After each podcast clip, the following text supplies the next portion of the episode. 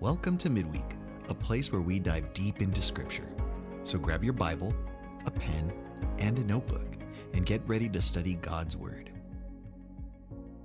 Now, last week we left off, or we shouldn't say left off, we studied John chapter 1, and we only did one verse. And you remember the verse was verse 14, and the Word became flesh and dwelt among us, and we beheld His glory of the only begotten of the Father, full of grace and truth. And so we showed, well, the verse is the incarnation. The Word becomes flesh. Do you remember what I told you last week? I said, if anyone ever asks you this question, I don't know, or explain to me how God become man or man could become God. How does that work? Does anybody remember the answer to that question? What I told you to say to people if they ask you that question? The answer is, I don't know. I don't know the answer. But I would ask questions of the person, and I would say, okay, let me ask you some questions. Explain to me what gravity is. And they'll start saying, well, gravity does this. And I go, no. Don't tell me what it does. Tell me what it is. No one can tell you what gravity is. And once you get them there, you say, I'll give you an easy one. Explain to me what consciousness is. They'll start saying, well, it doesn't. No, not what it does. What is it? See, they can't explain to you what it is. They can only tell you what it does. So you take that philosophical argument right there, and you state to them, look, I can't tell you how God became a man. But I can tell you how this God-man affects me in my life through the resurrection and carrying my sins on the cross and everything else. Amen? So you can use philosophical arguments when you dialogue with people. There's nothing wrong with a philosophical argument. So, by the way, the whole God-man is the only thing that explains Jesus Christ and everything that he did. So we're going to pick up now at verse 15 of John chapter 1. We're going to cover verses 15 through 18 tonight. And John chapter 1 verse 15 says this, John testified about him and cried out saying, this was he of whom I said, he who comes after me has a higher rank than I, for he existed before me. Now the text comes back to John the Baptist. And it says that John the Baptist said that Jesus, he has a higher rank than I, and that he existed before John. Now, when you think about John the Baptist saying that Jesus existed before him, he's taking you now back to verse 1 again. He's backing up John 1:1. In the beginning was the Word, and the Word was with God, and the Word was God, to the pre-existence. So now he's saying this guy pre-existed. Now, what do we mean by that? Now, here's the cool thing where Scripture, use Scripture, interpret Scripture. Always keep your finger, turn to Luke chapter 1. Go to your left to Luke chapter 1 and watch this right here. In Luke 1. Now we're going to go to the moment or the time there where the angel speaks to Mary about her going to be carrying the Messiah. Now watch what's being spoken here in Luke chapter 1 and verse 35. And it says, the angel answered and said to her, the Holy Spirit will come upon you, and the power of the Most High will overshadow you. And for that reason, the Holy Child shall be called the Son of God. Now watch verse 36. And behold, even your relative Elizabeth has also conceived a son in her old age, and she who is called barren is now in her 6th month. Question, how much older physically is John the Baptist than Jesus? 6 months. They are cousins, by the way, but they're 6 months. He's 6 months older than Jesus physically. Now, when you take that and you realize he says, but he existed before me, going back to John 1:1, you have here the God-man. God pre-existed, and you have himself as a man. He's 6 months younger than John the Baptist. And so the Scriptures interpret Scriptures that Jesus always existed, and John the Baptist confirms that. Now back to John chapter 1 again. Look at verse 16. For of his fullness we have all received grace upon grace. Now, when it talks about his fullness, it's the same Greek word that's spoken of in Colossians 2:9 that says, for in him, all the fullness of deity of God dwelt in bodily form. God, man, again. And the real question about the fullness that we've received isn't what we have received, but if you think about what haven't we received from God, amen? I mean, we've received love and peace and joy and mercy, relationship, the Holy Spirit, forgiveness. We've got all these things. But here's what I like. Look at verse 16. What have we received specifically from his fullness? Say it out loud. Louder. What is it? Grace upon grace upon grace. That's right. Now look back at verse 14 when we saw last week. Read that verse to yourself. Now tell me what Jesus is full of. Grace and truth. So he's full of grace, and from his fullness of grace, we've received grace upon grace. Now let's kind of break this down and apply it to our lives. So I have this, it's about this big, maybe that big. It's a porcelain toilet. And I bought it in 1985. I've had it 37 years. I bought it in Amsterdam the first time I went to Israel. We took a 6-day trip to Amsterdam on that trip. I found it, I bought it, I brought it home. I throw my change in that little porcelain toilet. This is what I've always done for 37 years. One time when my daughter Vanessa, who is my oldest and is now 38 years old, when she was about 5 years old, she came up to me and she said, "Dad, can you get me this?" And I said, like a good dad, "I don't have any money." That's right. And she said, "Yes, you do." And she marched into my bedroom on the dresser where I kept the porcelain toilet, filled with change. She got it. She marched out and she goes, "See, you have money." Okay. So my daughter Vanessa, very astute at that time, she realized what? That her dad can supply all of her needs. Any amens on that one? Now take that and realize you and I, are we children of God? Say yes. And can God supply all of our needs? So why do we worry? Now, think about this. In Matthew chapter 6, verse 34, it's that whole chapter or narrative about Jesus saying, don't worry about tomorrow. But then at the end, he says this, "Seek first the kingdom of God and his righteousness, and all these things shall be added unto you." And then he adds in verse 34, "Don't worry about tomorrow, for tomorrow has enough problems of its own. Sufficient in the day is the evil thereof." Now, I have a question for you. Who are the only people that do not worry about tomorrow? Who are the only people that do not worry about tomorrow? Children. I know, and I get to observe this again in my life. I've got Willa, who's 2.5.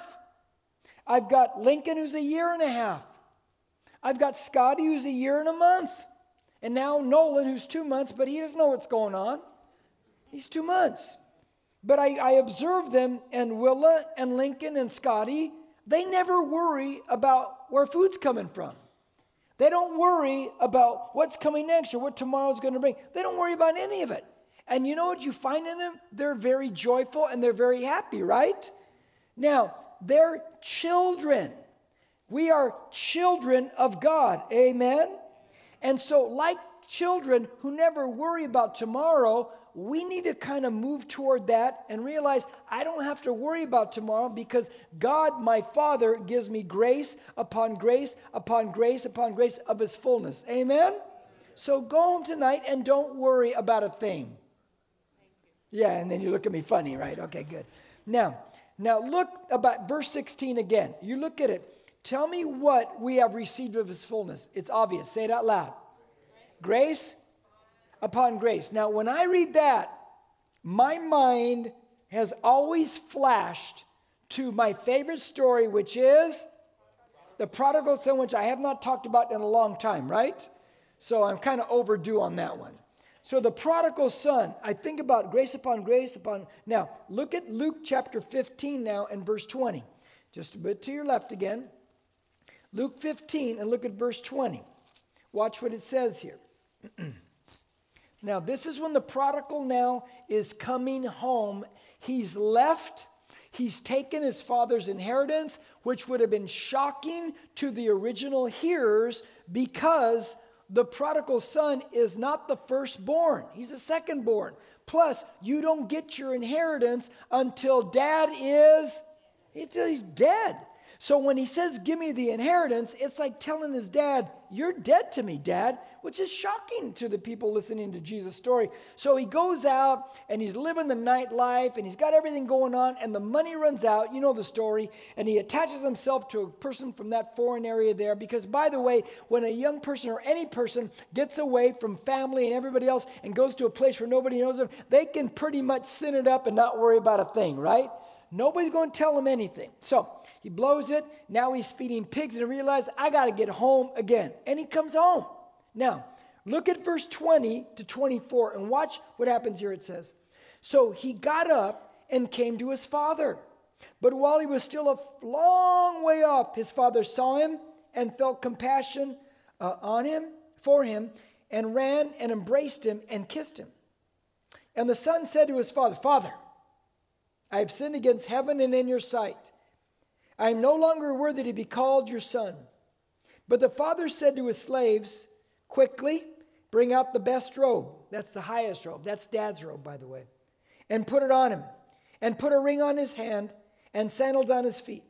And bring the fattened calf and kill it, and let us eat and celebrate. Who's the only person unhappy to see the prodigal come home? The fattened calf. I set you up, okay? You guys have been reading way too long, okay? The fattened calf was like, oh, no, please, not me, okay? Now, verse 24, for this son of mine was dead and has come to life again. By the way, before we were Christians, we weren't sinners, we were dead, right? We were dead to God. He was lost and has been found, and he began to celebrate. Now, think about this, because we've received of Jesus, his fullness, grace upon grace upon grace upon grace. What did he get when he came home? Dad's robe. Is that grace? He got Dad's signet ring, the ring of authority. You're back in the business. Is that grace? He got shoes, right?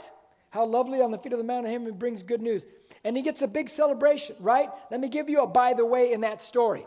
When the prodigal son leaves home, put yourself in his place. He went out in that world out there, away from home with all this money, and you know he bought the best threads, right? To look cool. You know he's got some bling bling going on, right? Probably a big P hanging from him right here. Okay, wasn't the prodigal yet, okay. And then he's buying all the food for everybody else, big celebration, right? He's got all that going on. Think about that. And then he comes home, and what does he get from the father? Cool threads, bling, and food celebration, right? Now listen. Everything he went out in the world looking for was always in his father's house. Never forget that, because some of us have learned that the hard way, right? We walked away from God.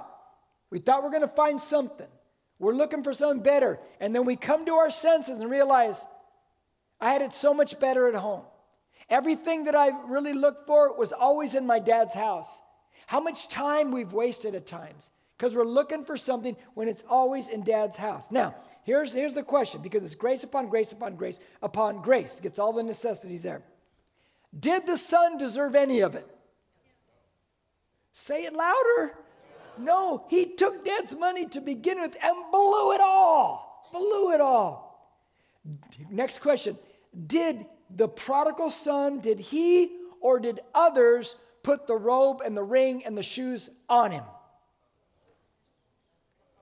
Others brought it to him and others put it on him. He did nothing to put it on. He did nothing in going to get it. It was all brought to him. He just received grace upon grace upon grace upon grace of dad's fullness. Here's what's cool about that. Did he repent? Say yes. He blows it all, and then he repents, and Father quickly restores to him everything he lost. Can God restore to us pretty quickly if we repent? Yes, he can. Yes, he can. Now, let's go back to John 1:17. John 1:17, next verse. Okay. So it's grace upon grace upon grace upon grace. Verse 17 says, For the law was given through Moses. Grace and truth were realized through Jesus Christ. Huh, okay. So the law could never cure us of sin, correct? The law only exposes our sins, right? How many of you the law exposed you tonight driving here speed limit-wise? Anybody? The speed limit said this much, but you went a little faster. Anybody do that? It's okay. Confess your sins now before God the Father. Okay. So it exposed you as a sinner, did it not? Did it change you? Does that sign have the power to change you? It has no power to change you and I whatsoever. But grace and truth come along, and it meets in Jesus Christ, where it has the power to change me. Now, let's get into this. Let me give you some applications from this whole John 1:17 thing, law versus grace. Now, the first thing I want to say about it is this. The Old Testament is filled with grace. So here's my question. Have you ever heard anyone say there's no grace, the Old Testament is just law? Have you ever heard something like that before? I've heard that. But then you have to think about that. Is that true? Well, the answer is no, it's not true. It's wrong. Because if the Old Testament is just God and law, and the New Testament is grace, then God's like a two-face, is he not? It's like a Batman villain. He's one way this way, one way the other way. And here's how I know it's incorrect. How many of you have ever read the little book of Jonah? You ever read Jonah before? Isn't that a great little story? And Jesus confirms in the New Testament, in Matthew 12, that Jonah is a real person, and it really did happen. And if Jesus said it, then guess what? It happened. Now, Jonah, does he want to go to Nineveh and preach to the Assyrians there in Nineveh? It's the last thing he wants to do. Does he like those people? He can't stand those people. And so he tries to run. And then, of course, God gets him to go there. And, you can run from God all you want. He's going to get you to go there.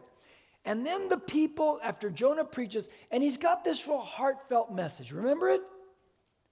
It's not heartfelt. He walks to the town going, yet 40 days Nineveh is going to be destroyed. That's his message. He don't want anybody saved. He wants no one repenting. And what do? They repent. The whole place gets saved. Is Jonah happy? And then we find out something that Jonah talked to with God about way back in the beginning, but we only find out about it in chapter 4 of Jonah. When God looks at Jonah and says, why are you so angry? An angry evangelist. Isn't that great? It's like having an angry pastor. And then Jonah says this. It's what we talked about. See, I told you, God, I knew that you were God of grace, of compassion, and loving kindness. And I knew it. I knew you were going to save those people. I knew this was going to happen. That's why I didn't want to go, and that's why I ran. Is there grace in the Old Testament? Is God a God of grace everywhere? Remember Jacob tricks his brother Esau? Remember that? Robs him? And then Jacob runs because, Esau's real happy with him, wants to kill him. Because he took his birthright, they got the blessing, birthright, everything. So Jacob runs, he's out there sleeping in the desert because he's messed up bad. Just like, the Nineveh. But he's messed up bad. And he's laying down, puts his head on a rock in the middle of the desert, and then God wakes him up, does he not? And he says, Jacob, now this guy's a fugitive, guys. He's done bad stuff. And God says, Jacob, your descendants will be like the dust of the earth. And I'm going to bring you back to this place again. You will come back, Jacob. Guys, is that grace? That's grace. He just blew it. He messed it up, but he gets to come back to God. That's just the grace of God. You find grace all over the place. Now, the second application I want to bring from that verse is this. Moses gave the law, and Jesus gave us grace and truth. Okay, so I'm sitting in this is like over 30 years ago, I'm sitting in a theology class. It was an intro to theology class at Vanguard University. And my professor said something to me that I had never heard before, and I've never forgotten since. And here's what he said. And when he said it, I had to write it down. He said, in the Old Testament, they were under the creation of God. In the New Testament, we are under the Creator. And here's what he meant. In the Old Testament, Moses was given the law, right? That's a creation of God. And they were under the law. Their relationship was with the law. But Jesus comes along, and now it changes everything, where you and I are not in a relationship or under the law. We are under Jesus Christ. You see the difference right there? There's a difference between under this and under that. So in the Old Testament, they were under a created thing. In the New Testament, we are under the Creator. Now let's drill down on that one a little bit more. Turn to Jeremiah chapter 31 in your Old Testament. Isaiah, Jeremiah, if you're in Psalms, Proverbs, go a little bit to the right. Jeremiah chapter 31. Jeremiah is a really, really interesting customer. He's prophesying about the siege coming to Jerusalem. He's in Jerusalem. Ezekiel's his contemporary over in Babylon, but he's warning Zedekiah the king, hey, Babylon's coming. You guys have been in idolatry. You've done so many wrong things. You know, just give in. But Zedekiah doesn't do it, and he pays a price. But here's one of the cool things that Jeremiah points to in the future, that Jesus also affirms new covenant. Watch this. In Jeremiah 31, in verse 31, he says,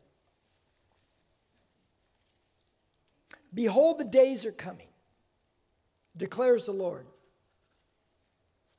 when I will make a new covenant with the house of Israel and with the house of Judah." New covenant. Jesus uses those words. "Not like the covenant which I made with their fathers in the day I took them by the hand to bring them out of the land of Egypt." So that was the old covenant law, right? "My covenant which they broke, although I was a husband to them, declares the Lord. But," verse 33, "this is the covenant which I will make with the house of Israel after those days." Jeremiah speaking future. Jesus picks up that thing with the new covenant. "Declares the Lord, I will put my law" where? "Within them." Oh. "And on their heart. And I will write it. And I will be their God. And they shall be my people. They shall not teach again each man his neighbor and each man his brother, saying, know the Lord. For they shall all know me." Notice, know, intimacy, gnosko, intimate knowing. "From the least of them to the greatest, declares the Lord. For I will forgive their iniquity, and their sin I will remember." Say that louder. Their sin I will remember no more. God doesn't bring up your sin anymore, guys. Get used to that one right there. Now, here's the difference. In the Old Testament, they're under the creation of God. The laws were written on stone. In the New Testament, the laws are not written on stone. They're written where? In our hearts. That's right. Now think about that for a second. We're in a relationship with God, and now the laws are in us because the Spirit of God lives in us. It's an inside out, not an outside in thing. This is what drives me crazy. When I watch some of the things that go on in America right now, and I can take a little more time on these nights than I can on Sundays, but when I see him trying to re-educate us on certain stupidity, anybody know what I'm talking about? It's just like upside down thinking, where'd you get these ideas from? And maybe it's because we know the scriptures. I don't know. And it's a fallen world, and they're blind. I get that, okay. But they throw all this money at re-educating Americans, right? Anybody ever see that? Notice that? They throw tons of money. Can you really re-educate from the outside in? And the answer is, no, you can't. No, you can't. The only way a person changes is from the inside out, where God writes these laws on our heart. But boy, they try and they try and they try to re-educate. I'm thinking, would you just quit throwing the money? Give the money to New Beginnings. We could do so much good with this money. You're wasting your money. You cannot change people from the outside in. And I don't even agree with what you're trying to re-educate. But people change from the inside out, not from the outside in. Now, let's drill down on this a little bit more, okay? Now listen, because hopefully this will help somebody here. Some Christians today still live like Old Testament people, right? Relationship with the law, with the law, with the law. And yet other Christians live like New Testament people, relationship with Jesus Christ, correct? But here's the question. How do I know if I have a stronger relationship with the law than with Jesus Christ?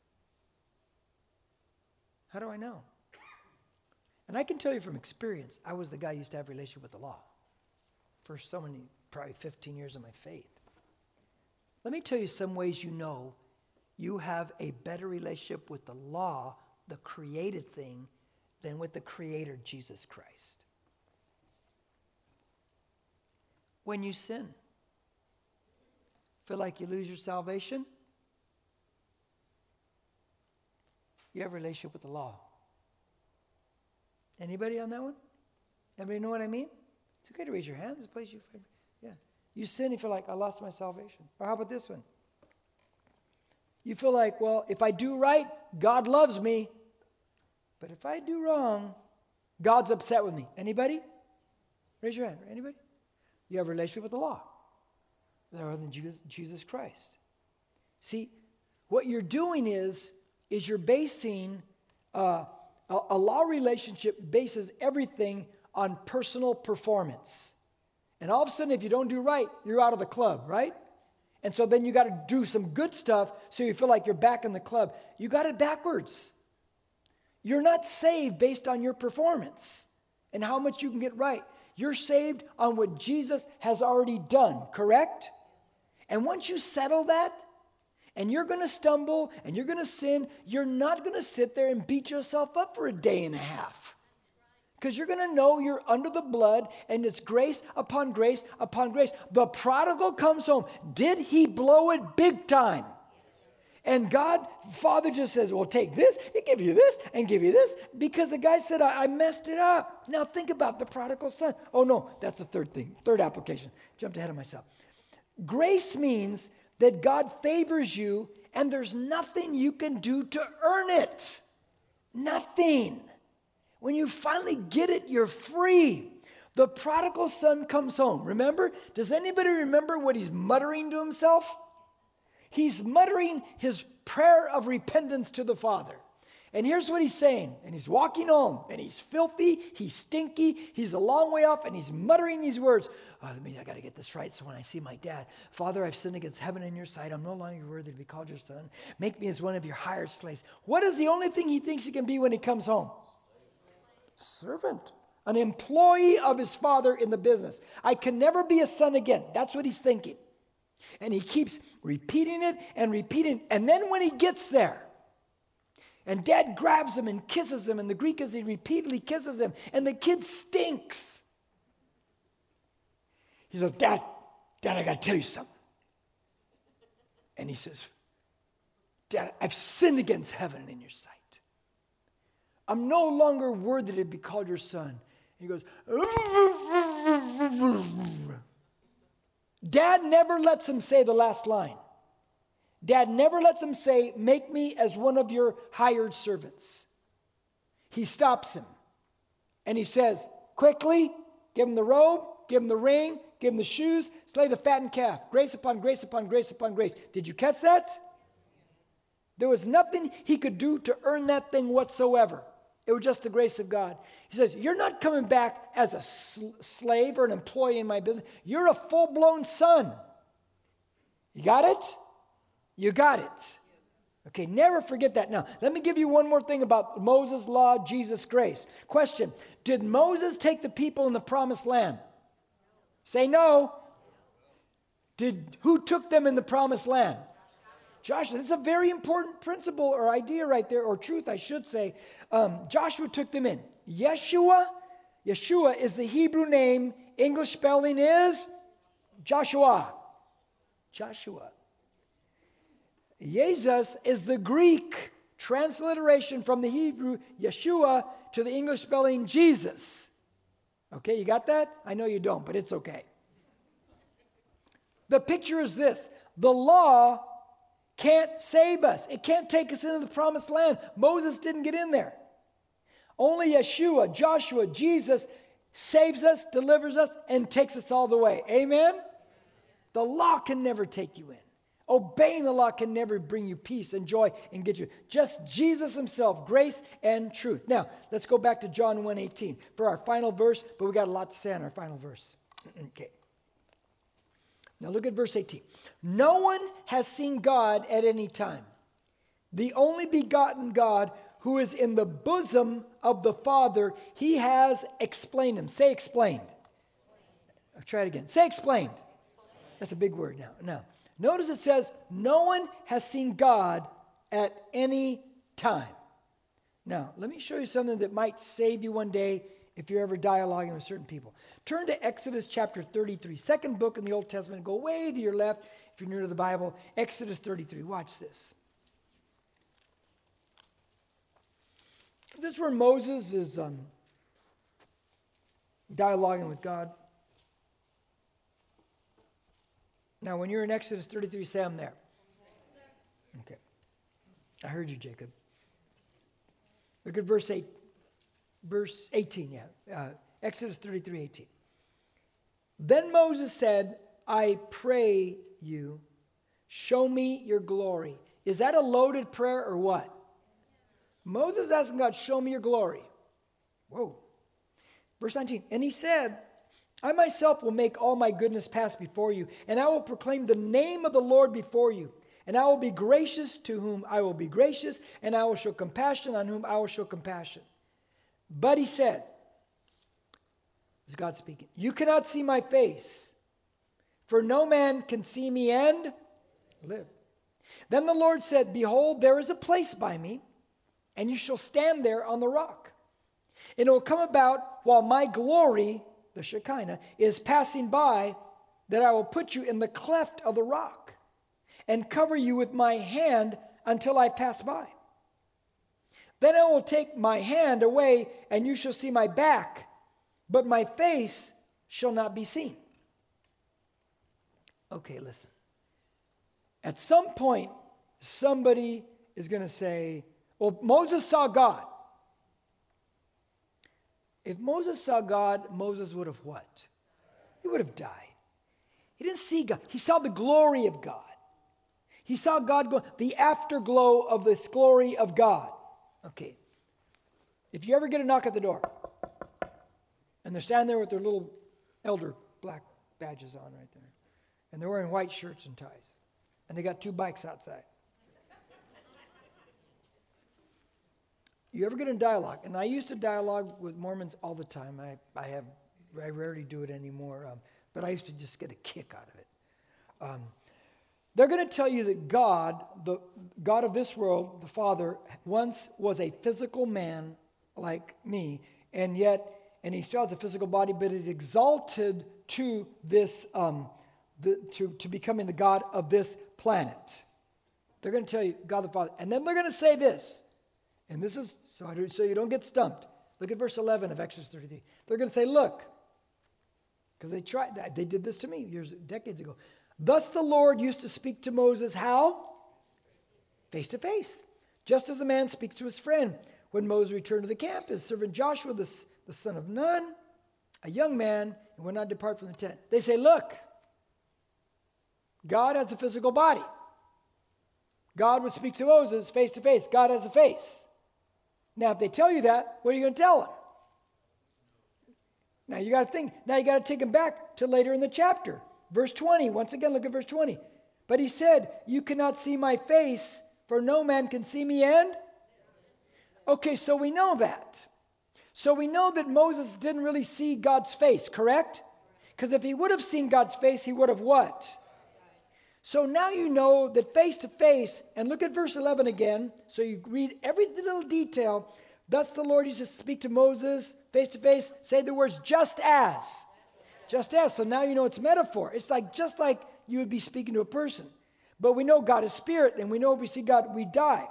So it's a statement, it's a metaphor. He didn't really see him face to face. So when he takes you, a Mormon takes you back to say, look at verse the 23 again in chapter 33. Then I will take my what? Hand away, and you'll see my back. See, oh, he's saying, see his hand in the back. No, it's metaphor. It's not actual. Because if you see God, you're going to what? You're going to die. Now, they press this, and here's what I do. If they press it. This is just, it's because I'm a smart mouth, okay? I say, well, let's look at Psalm 91. You don't have to turn there. It says that we dwell under the mighty wings of God, right? They go, so then God has wings. He must be a chicken, right? And I'll do that. I'll tell them. And they go, no. I go, wait, either he does or he doesn't. I go, so does he have one? Well, no. I go, it's a metaphor, right? Yeah. I go, good. We've made progress. And I take them that way. But you've got to be careful. You've got to know how to answer these questions as they come at you. Now, turn back to John chapter 1, verse 18 again. And we're going to drive it home with this tonight. Watch this. No one has seen God at any time. The only begotten of God, who is in the bosom of the Father, he has explained him. Okay, one of the cool things about that statement there, he's in the bosom of the Father. In other words, he's right there with the Father. Even though Jesus came down, took flesh, he never broke union with the Father, did he? He's always real close. We know that John, the disciple at the Last Supper, was leaning against the bosom of Jesus, right? It's a picture of close union. So we know Jesus was always, even though he's down here in the flesh, he was always in close union with the Father until that moment in time on the cross when Jesus utters the words, my God, why have you forsaken me? At that moment in time, because he's carrying your sins and mine, all of mankind's, on his body, and God the Father is holy. God the Father had to turn away, and for the first time in his eternal existence, Jesus now knows what separation from God is really like. That's what hell feels like, by the way. So for the first time, he feels that. It's the only time he felt there was a disconnection of the union, and he did that for you and I, so that you and I could come into union with him. Now, when you look at John 1:18, it says there, or I should say, let me draw from this, because he's in the bosom with the Father, that's intimacy, therefore he knows what the Father is like, and he's able to tell us what the Father is like. Amen? Okay, let's take that idea. Look at verse 18. What's the last line there? He has explained him.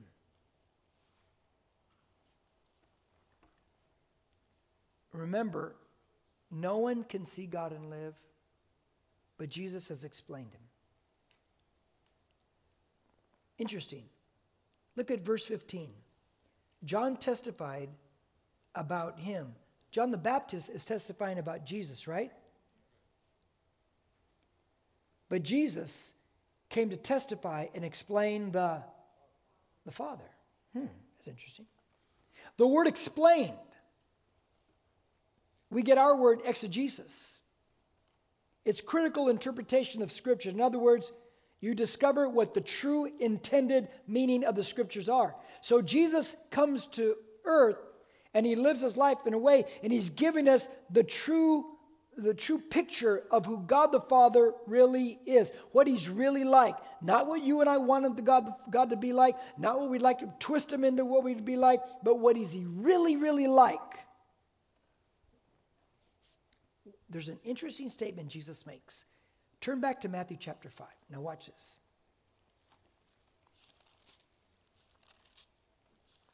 It's in the Sermon on the Mount, but in Matthew chapter 5, verse 17, watch Jesus' statement. He says this. Do not think that I came to abolish the law. In other words, Jesus had a high view of the law, did he not? Or the prophets. I did not come to abolish, but to, say it, fulfill. Now the word fulfill, that Jesus came to fulfill the law. He came to means to fill out, to expand, and to complete. In other words, he came to fill up the Old Testament with true meaning of what it means and who God is. It's very, very important. Watch in Matthew 5, because here's why he came to do it. One of the reasons why he came to do it. Look at verse 21 and 22.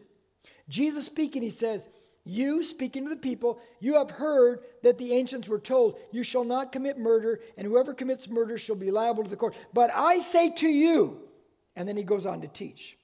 Now watch verse 27. You have heard that it was said, you shall not commit adultery. But I say to you, look at verse 31. It says, it was said, whoever sends his wife away, let him give her a certificate of divorce. But I say to you, Look at verse 38. It says, you have heard that it was said, an eye for an eye and a tooth for a tooth. But I say to you, what is Jesus doing there? He's giving us explanation of what these things mean. He's come to explain to us what the Father meant, what these things are all about. How many of you here have been portrayed incorrectly by someone else? Someone talked to you about you, portrayed you incorrectly. Isn't that fun? It's real fun, huh? Try being a pastor. It's real fun. How people portray you, how they talk. If you don't do what somebody says, Christians are the worst. It's the non-believers it's easy to, but the Christians, if you don't do what they want, oh boy, they're going to talk about you. Real Christian, huh? Okay, I can say that here, but anyway. Now, let me tell you, just a side note before I talk about this. Someone starts saying stuff about you, portraying you incorrectly. Don't go around defending yourself. Don't even waste your time. In quietness and in trust will be my strength. I've been incorrectly portrayed countless times. I'm not going to go around defending myself. I'm not going around looking for I'm not going to do those things. You know why? Because I'm not 8 years old. The people that talk about people and portray them, they're little immature children. They may be 30, 40, 50 years old, but they're emotionally a child. I've taught you that many times, right? You got to understand that. You're dealing with an emotional child. Why am I going to go down back to third grade again emotionally and become that? I leave it alone. I don't mess with it. I throw no fire on it. I put no logs on it, nothing. It'll just go out on its own. How many of you in this room, you think you have to put out every fire in your life? You're going to waste your time. You're going to waste your time. You don't charge every hill. You got to pick the ones that are worth charging, the ones that's let it go. Let it go. Portrayed incorrectly. In Jesus' day, people had wrong ideas about God. Can you imagine the day Jesus overturns the tables of the money changers? What were they teaching the people about God? That God just wants your money and you can never please God. And Jesus comes and rips that thing apart.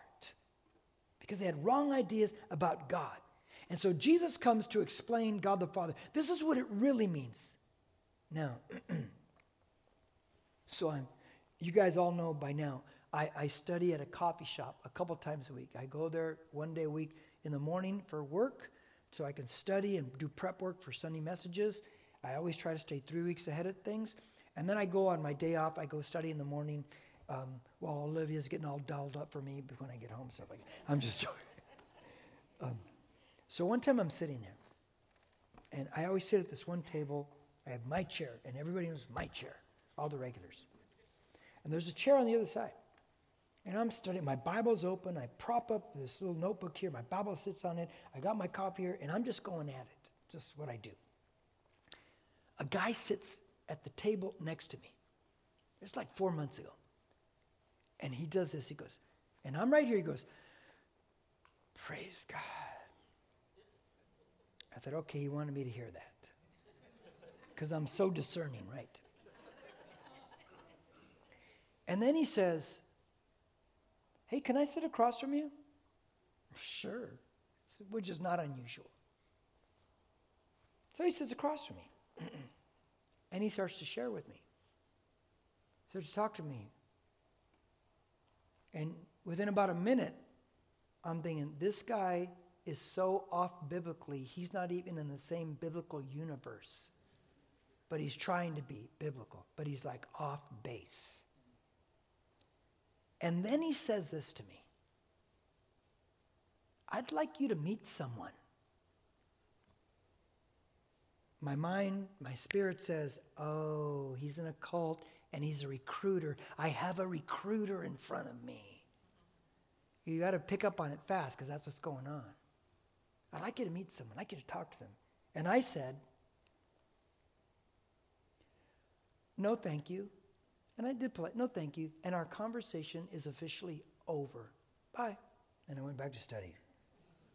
And he didn't know what to do. He got up and he left, okay? But I didn't have to give him any more than that. He's trying to recruit me some kind of call. I go, no, because I already dialogued with him, and he wasn't listening to anything I had to say. But he was off. He was just off biblically. Listen, followers of Christ, listen closely. There are plenty of people that interpret the scriptures incorrectly. And they just do. And they just do. We got to be careful. We got to be careful. Because we can't be that way. Because we are, like Jesus, explaining the Father. We're giving people what the Father really looks like. Look, I'm a blunt, profit-motivated John the Baptist type. And I've had to learn to watch myself because I don't want to portray God the Father certain ways. Because I know what I'm like. I know what I'm like. But there's people out there like that. Jesus came to explain the Father. That's why you've heard me say so many times when I lead people to Christ in a service, now get yourself a Bible. We have them here. Stay in the New Testament for about 2 years. You've heard me say that, right? And learn about Jesus, the one that you have now put your faith in. Just learn about him. Stay right there and learn about the God-man who came to explain the Father to you. And stay there. And that's what some of us might need to do in our life again. Just do that. Because we are the ones called to explain the Father. We're the ones called to testify of who he is. Amen. I'm out of time, so let's pray. God, thank you, Lord, for tonight and for your word. I just pray, Lord, we go home with grace. We understand that it's not dependent upon our performance. Grace is simply grace. And you give it to us. We could have blown it so big time, like Jacob did. And yet you say, oh, your descendants will be like the dust of the earth, and I'm going to come back, and you're going to be back again. I'm going to do all these things for you. And it's like, are you kidding me? That blows me away. The moment we repent, God puts into motion all the restoration pieces. When you come back, you're not a servant. You're not an employee. You're a son of God. You're a daughter of God. You have a relationship with Jesus, not the law. And I want you to leave here thinking that way, knowing that way, that when you make a mistake in sin, you haven't lost your salvation. That is concrete. It is finished. And we thank you, God, for that security, for that standing before you, Jesus. Thank you so much that our identity is set in you. In Jesus' name we pray, and we all say amen and amen. Well, God bless you guys. Thank you for coming out on a rainy, freezing night. If you need prayer or dedicated your life to Christ, please reach out to us on our social media, on Facebook and Instagram at NBCCNorco, or email us at hello@nbcc.com. Thank you for listening. Don't forget to share and subscribe to this podcast.